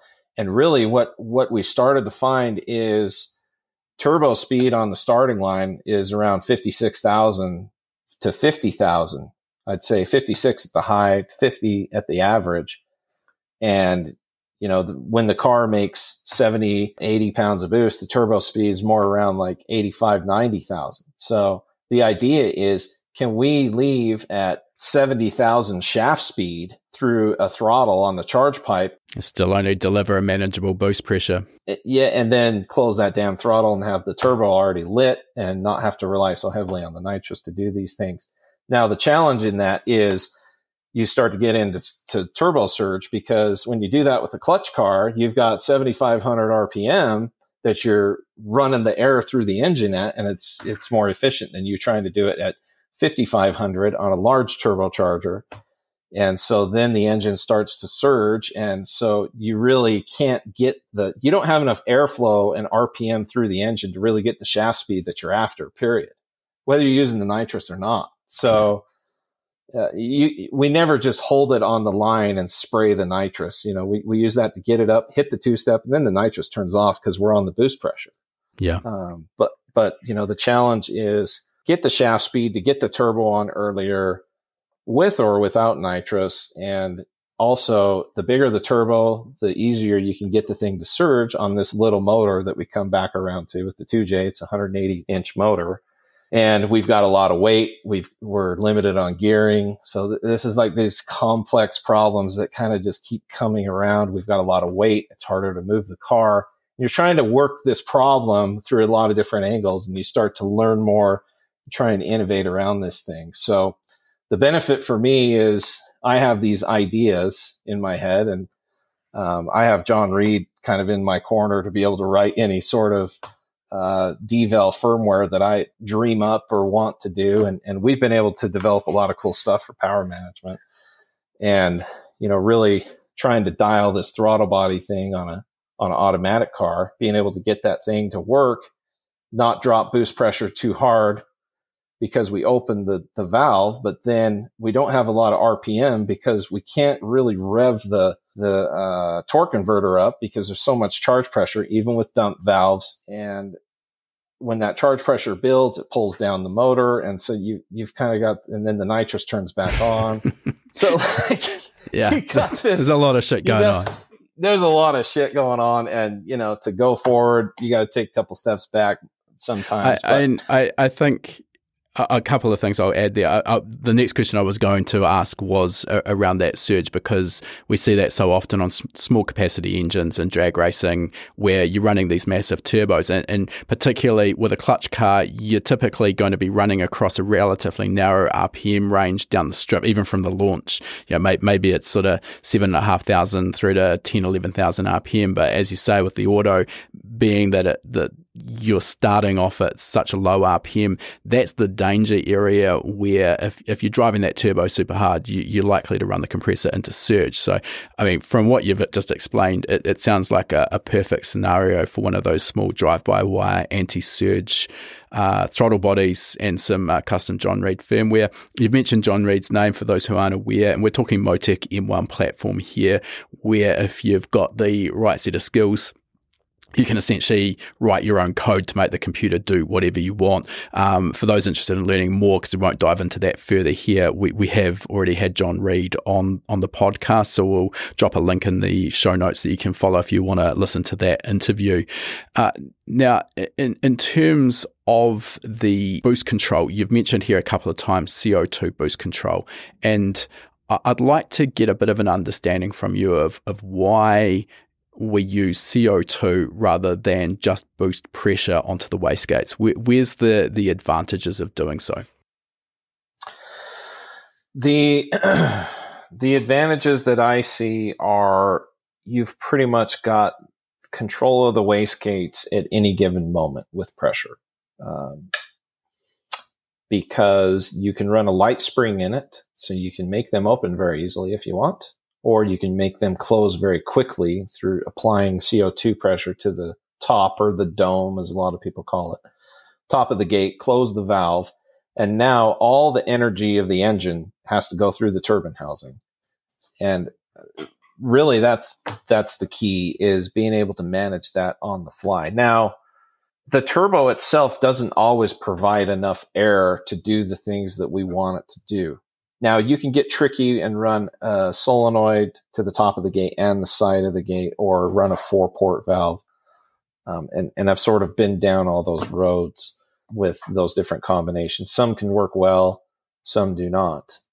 The CO2 control, because you can run such a high regulated pressure, like let's say you, your, your maximum boost pressure is, is 80 psi, but as you've mentioned, you might be leaving the line at, at 20, 30 or whatever. So you've got a, a really wide delta from your lowest boost to your highest boost. And most sure. people think, well, you know, that's fine. Pneumatic control of the wastegate, we can do that. But there is a limit. You've got your minimum boost pressure, which will be set by the, the stiffness of the spring in the wastegate, beyond which it just pushes open. And, and that's going to set our, our lower level. But I said push open, actually, that's the other way around. But uh, with that same spring, a light spring that'll get you down to 20 psi, when the exhaust back pressure rises, that's forcing the wastegate open. So it's actually a limiting ceiling of how much you can run with that same spring. But whereas I- I'm not sure what pressure you're regulating your CO2 we, we, we generally run it at 100 psi flat. Yeah, okay. So you've got much more pressure to work on the wastegate than you've ever got from the turbo alone, and specifically, you know, when you're targeting those lower boost pressures as well. So consistent control as well. Yeah, and and what people get caught up on or stuck on when they look at at some of the data, if they're looking at EMAP, they're probably saying, okay, I got 50 pounds of boost in, in the manifold, in the intake manifold, and I've got 50 pounds of back pressure. I'm one to one. I'm good. I only need a 10 pound spring, you know, to keep that gate shut. But in reality, the thermal expansion of, of the engine and the energy of the combustion is something that isn't really captured or calculated. And you'd be surprised at how much CO2 pressure it takes to close a 60 millimeter valve to try and generate a turbo to get up to, you know, 90 something thousand RPM to generate 80 pounds of, of boost in, in the intake manifold. So to give you some data points, for example, my, my car has two 44s. Tony's has one, a single 60 millimeter gate. To get Tony's car to run 80 pounds in the manifold, we have to use about 140 pounds of CO2 pressure because that valve is so efficient and that surface area is so big that when it barely cracks, it flows a shit ton of air with my car, it only takes about 65 pounds of, of wastegate pressure to make that boost. And that's just, that's just something that we've learned along the way. And it's really cool because you can just, you can do things on the line with it. You can do things early on in the run when the turbo isn't spun up and available, like, like you kind of mentioned. And the beauty of it is the PI control in, in the M1 is so good that you can really target that wastegate pressure and generally it, will ride with the right uh, control. It, it'll ride like within about a quarter of a pound. That's actually worth talking about here with these control strategies. I'm right in saying you're actually you've got a, a pressure sensor on the wastegate correct top or, or dome. So you know what the, the CO2 pressure in the dome of the, the wastegate, the top of the wastegate is, which is what's forcing that wastegate closed. So your your closed loop control for boost, you're actually targeting a dome pressure target as as opposed to a specific boost pressure, and then the relationship between your dome pressure and the boost pressure is a given. So it's a roundabout way of getting boost pressure. Am I right in saying that? So that's that's sort of version one of it. Okay, is managing wastegate pressure and saying I, I want to target 25 pounds of wastegate pressure. What does that net me in the intake manifold? Not 20. It doesn't give you 25 pounds of boost in the intake manifold. Of course. It just gives you dome pressure, which is going to move the gate up or down to a certain position. So there'd be quite a bit of a learning curve around in that version one, as you mentioned, getting that relationship dialed in between I, I want 60 psi of inlet manifold pressure. What dome pressure at nine and a half thousand RPM do I need in order to achieve? Right. And that all changes with the displacement, the turbo combination, the EMAP, the fuel, everything. So you kind of have to figure that out on your car. And then you've got a good idea of how much wastegate pressure to run to, to make a run to say, I want to make 60 pounds of boost going down the track. It's going to take, you know, this number. The version two of that is kind of the, the pie in the sky idea of wouldn't it be great if the CO2 could be managed by a boost aim of intake manifold pressure? Because that's ultimately what we're after. And so version two of that does exist. And so now, you know, if I want to run a boost curve and say I want to run, you know, 60 pounds of boost at this point in the track, 70 at this point, 75, whatever, I can just command it in the M1 and it all just magically happens. It's beautiful. because the system is is just so dialed now I'm assuming with that system, it, it, it, would look something in the background like a lookup table, and instead of uh, a a duty cycle to the wastegate, which we'd conventionally have versus RPM for our our open loop target or feed forward as it is in the in the Motec, yep. it, it, would be more a, a, feed forward table where you've got a boost target versus RPM, and that feed forward would then be your wastegate dome pressure. Am I reading that right, or not? Not quite. No, no, it's it's even more than that. It that there's no duty cycle or feed forward piece to it. It is simply now it is boost aim at RPM or a timer okay. or a gear, and then your at your net result of boost pressure generally is just right with the aim. Okay.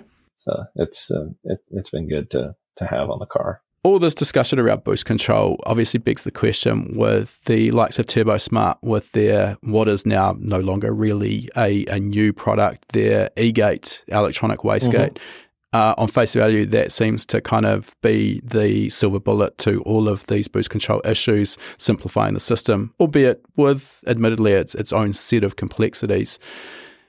Any thoughts on that product or you know adopting that for your own application? I personally have not used them. I think it's it's something that's been in the back of everybody's mind. Well, it'd be sure it'd be cool if we could just have an electronic motor and not have to worry about a spring and all that. We just control the gate and open and close it, and it'd be great.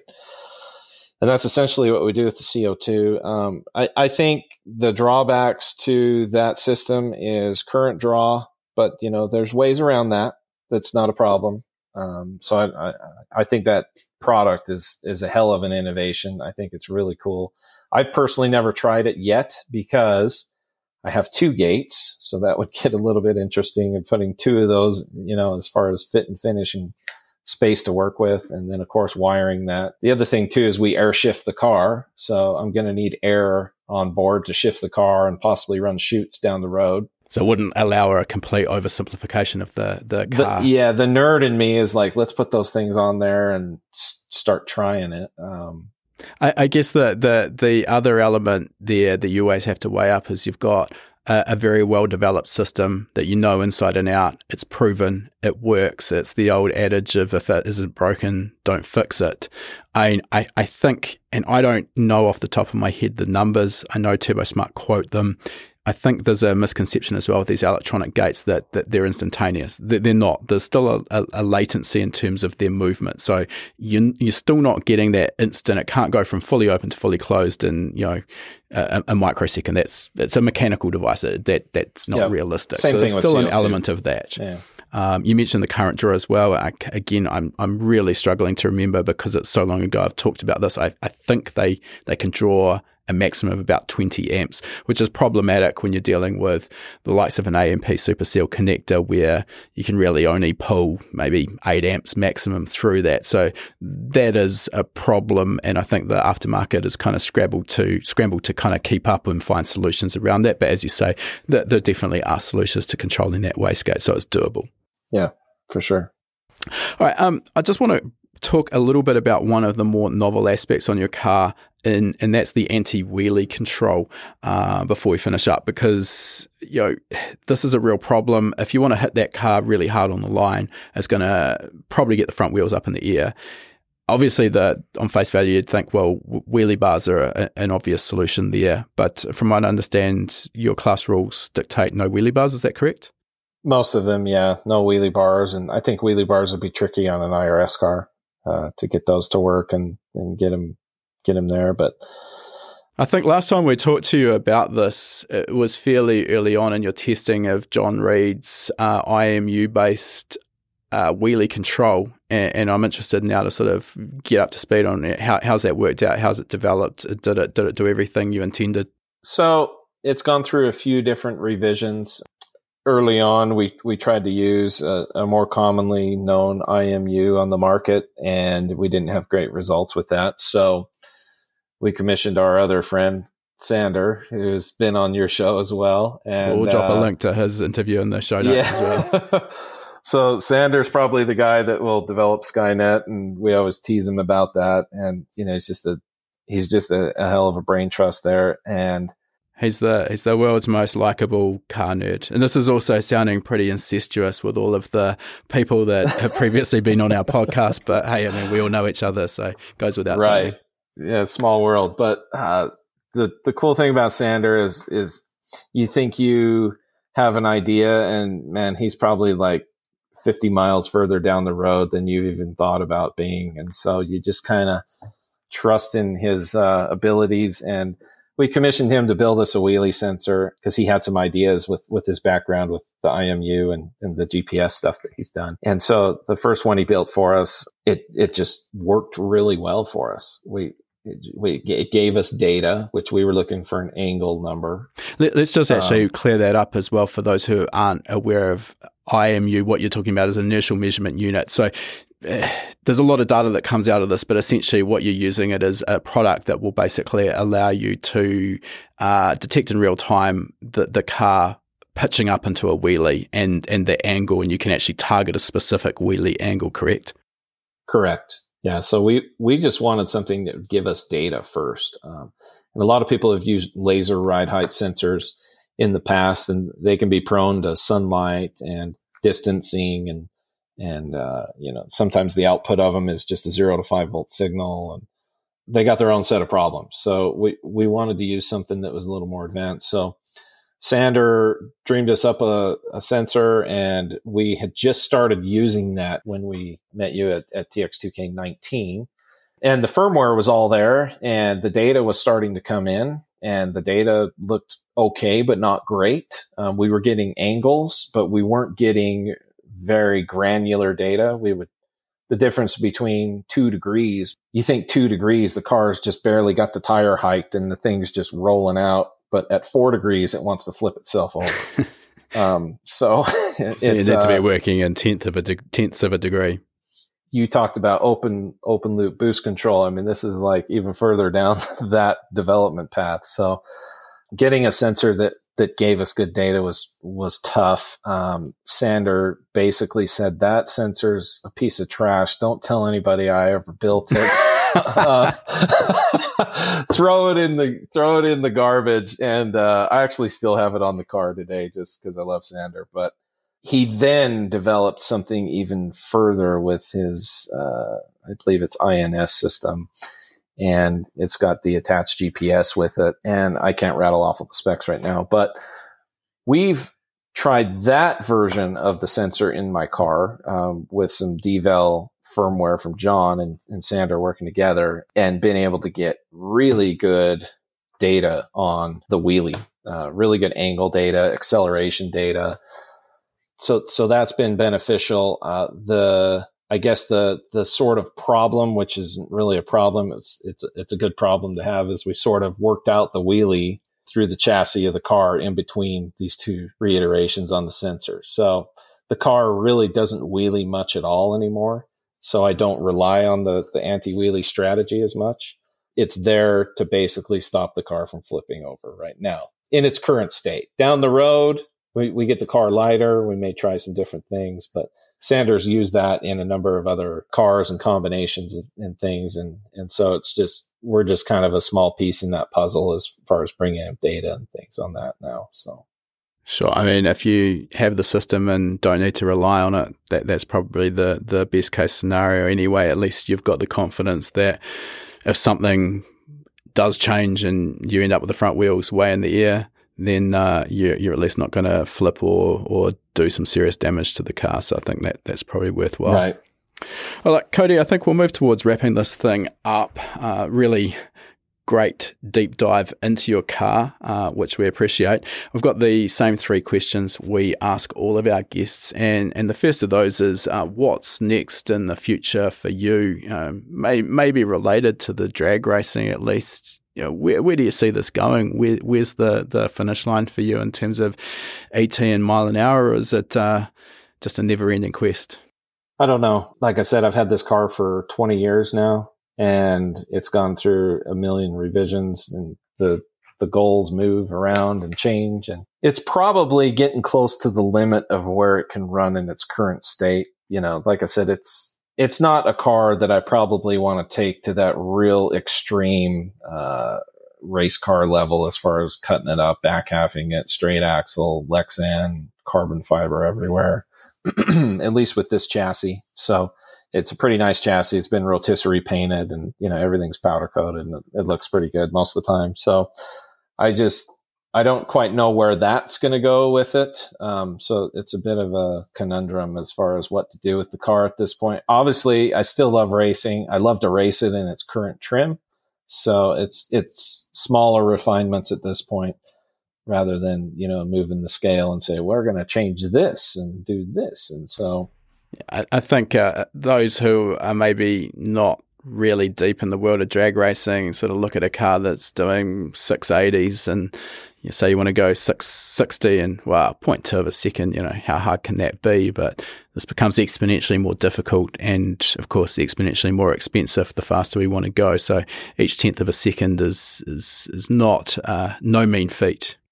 Yeah, absolutely. It's uh, a monumental step to move in those tenths when you're already going this fast, and so it uh, it cha- it takes a lot of changes, and uh, I, I don't quite know what I'll do with it. To be honest with you, I'll probably leave it the way it is for now for a while, and go through some of the try and just step up reliability, work on this billet head situation, and of course, like I said, my car is a bit of a science project, so there's there's always something in the back of my mind that I want to try, whether it be you know with the power management or or some of the other subsystems, boost control and whatnot. So yeah, I like it for that reason, and and I love just competing and cutting lights against a guy next to me. So I've got the car, it's here, it's ready most of the time. So I love to go to the to the events, but we'll see what happens. Okay.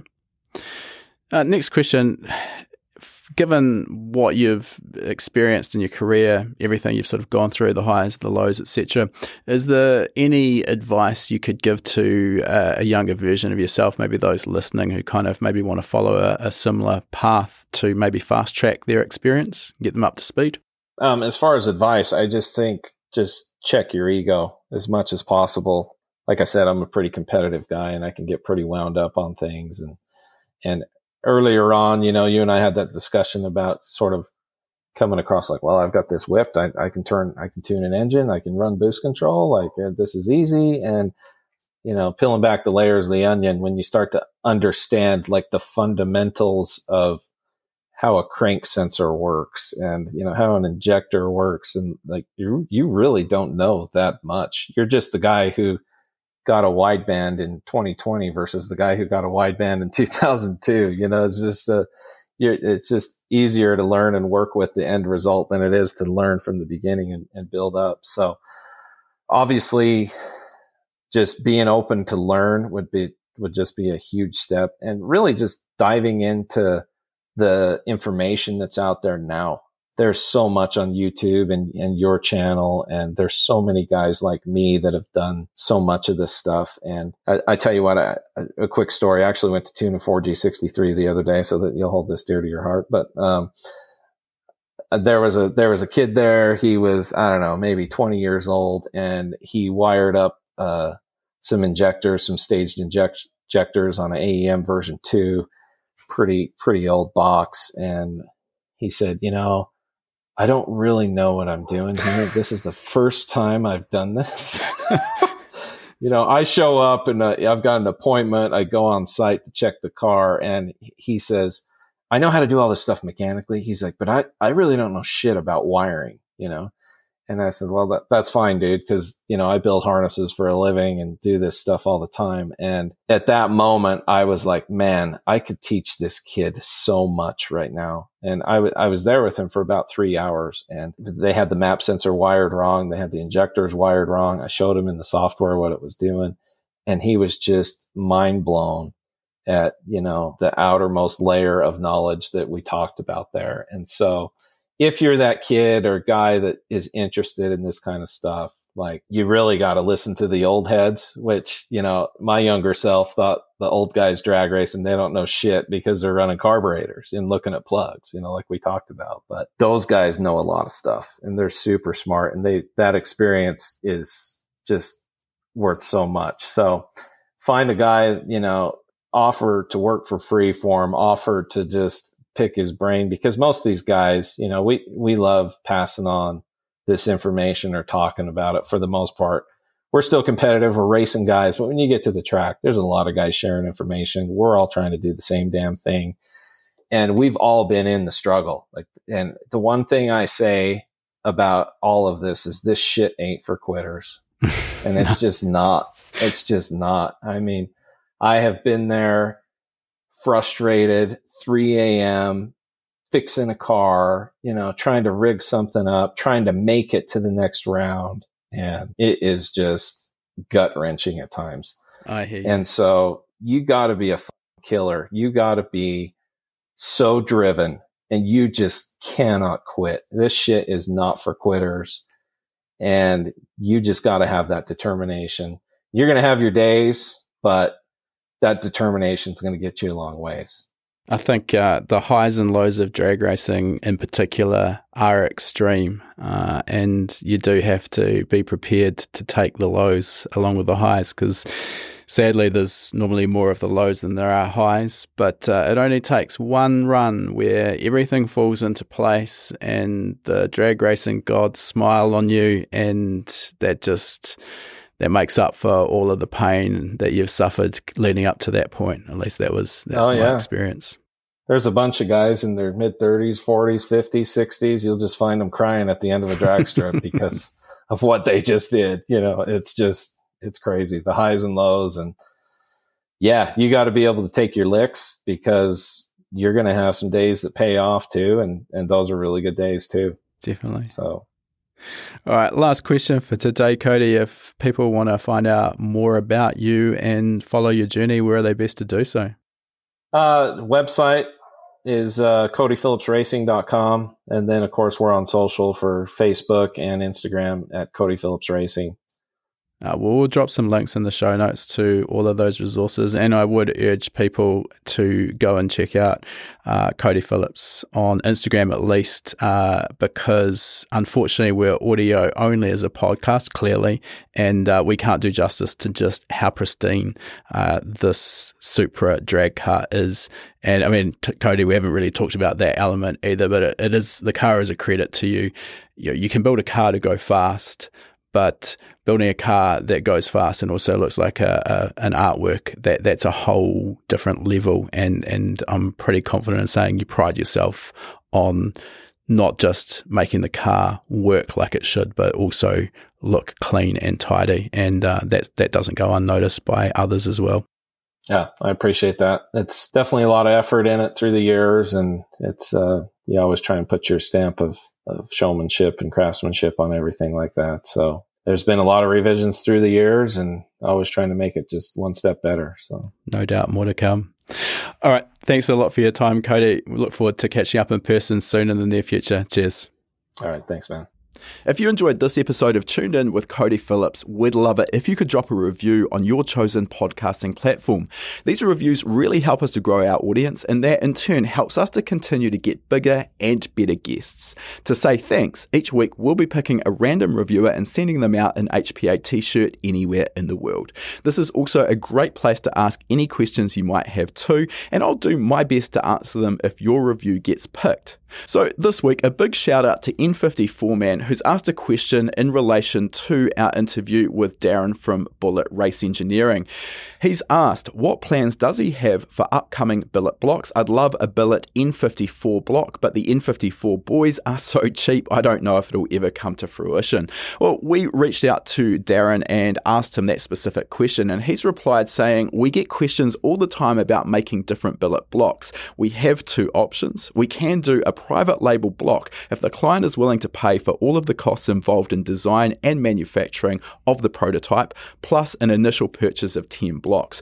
Or if we believe that the block they want will sell a certain number of units over a five year period, then we'll take the risk and do the project ourselves. Now, ultimately, here, reading between the lines, I suspect that it is just a case of demand for a billet version of the N54 block. It's not a platform that I'm personally very familiar with, but I suspect right now, Bullet maybe aren't getting the requests in a volume that would make it worth their while producing that block. Anyway, thanks heaps for your question there. And if you can get in touch with us with your sizing and shipping details, we'll fire off a fresh tee straight out to you. All right, that concludes our interview. And before we sign off, I just wanted to mention for anyone who's been perhaps hiding under a rock and hasn't heard of High Performance Academy before, we are an online training school and we specialize in teaching a range of performance automotive topics, everything from engine tuning and engine building through to wiring, car suspension and wheel alignment, uh, data analysis, and race driver education. Now, remember, you've got that coupon code. You can use podcast75 at the checkout to get 7 $75 off the purchase of your first course. You'll find our full course list at hpacademy.com forward slash courses. Important to mention that when you purchase a course from us, that course is yours for life as well. It never expires. You can rewatch the course as many times as you like, whenever you like. The purchase of a course will also give you three months of access to our gold membership. That gives you access to our private members only forum, which is the perfect place to get answers to your specific questions. You'll also get access to our regular weekly members webinars, which is where we touch on a particular topic in the performance automotive realm. We dive into that topic for about an hour. If you can watch live, you can ask questions and get answers in real time. If the time zones don't work for you, that's fine too. You're going to get access as a gold member to our previous webinar archive. We've got close to 300 hours of existing content in that archive. It is an absolute goldmine. So remember that coupon code podcast75. Check out our course list at hpacademy.com forward slash courses.